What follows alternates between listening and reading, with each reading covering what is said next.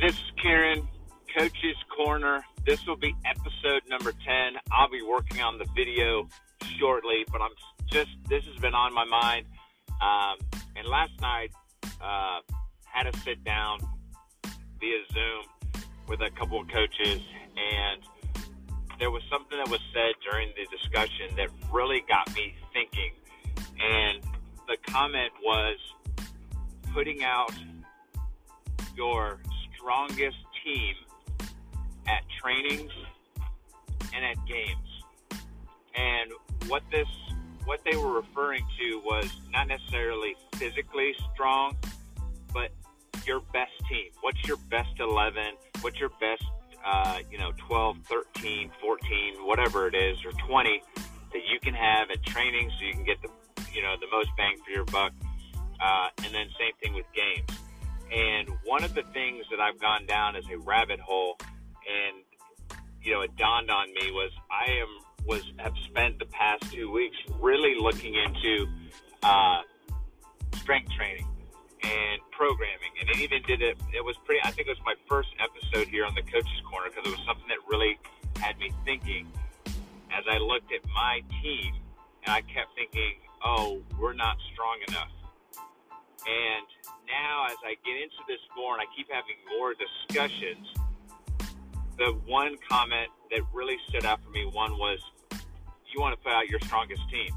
Um, and then number two is you have to base your coaching and your plans and your ideas based on the team that you have in front of you. And the other idea is what things can you do that are going to improve the quality of the of your team, your play on the actual soccer field. And one of the things that I kept looking at is is like we, for instance, struggle with first touch and passing and um, speed of play. Those are three things that I know off the top of my head that we need to get better at. So then the question is, is putting my players through a strength program. So let's say I spend the off season and we're in the gym two, three times a week, which means those are two to three times that we're not doing open fields or we're not doing our small group trainings with four players or they're not at a club practice or is is the strength training going to have a positive impact on the quality of play that my players have on the field? Is it going to fix those missed touches? Is it going to fix the lack of communication? Is it going to fix um, our inconsistent decision making? Is it going to affect our execution? And when I put it in that context, like the game is the context. The game is the ultimate measure. So what I have now learned or kind of kind of recognized is I have to go look at the game, the way that my team plays. What's the style that we want, and what are the areas that we have to get stronger at? Me having them get stronger physically is great. It may help with confidence, and self esteem, and maybe we win a couple of more 50 50s in the air. But if we're smart we don't have to get into those. We will be able to pass around the very physical teams. Um, the teams that want to just, you know, hit it long and then win it. Well, we'll win it, and then we're going to now use the ball as the, um, you know, the thing that you're going to be like the piece of cheese that the mice are going to chase. You're just going to have to keep coming after it. And if you have nothing to run into or to hit, quote unquote, you know, then can't be physical with us.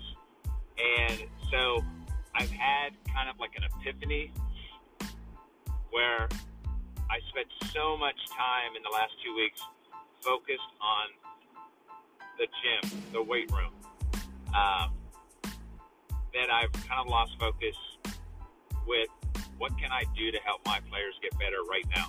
And the one thing is playing the game of soccer, that ball at their feet they've got to get better at just being comfortable with the ball at their feet. And I think that's that's something that I'm now I'm, I'm starting to to realize, and is why the conversations that I am having with coaches is is so super beneficial.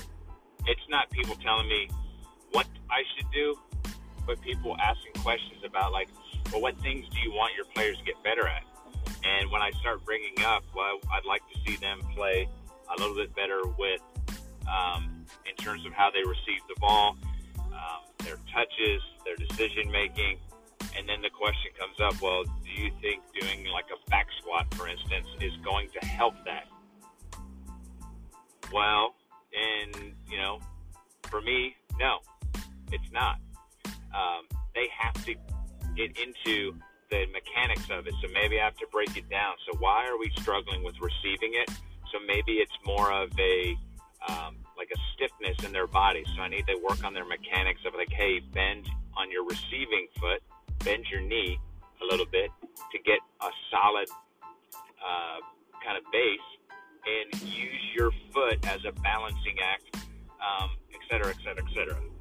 So maybe it's more of working with players on specific areas like that versus so much like, hey, let's get stronger, but we're still going to struggle with passing, touches, um, decision making, communication, etc., which then encompasses all of our soccer fitness. It's all part of the journey. It's all part of the process for me is trying to figure out what I can do to best put my strongest players on the field of play for training, my strongest players on the field for games. And that's why I love all the questions. That's why I'm doing this coach's corner is I'm trying to get that conversations going. We're not all going to agree on some stuff. My setup, my program is a different program than other programs in my league because of just, know, the type of player that they're getting, the number of players they're getting, um, access to trainings and, and experiences outside of the high school program. Those are things that I am working through, and these discussions, which I hope are helpful for others, are just another opportunity for me to continue to grow and develop as a coach, and I'm super excited about that. Hey, this is Karen, Coach's Corner, and I am out.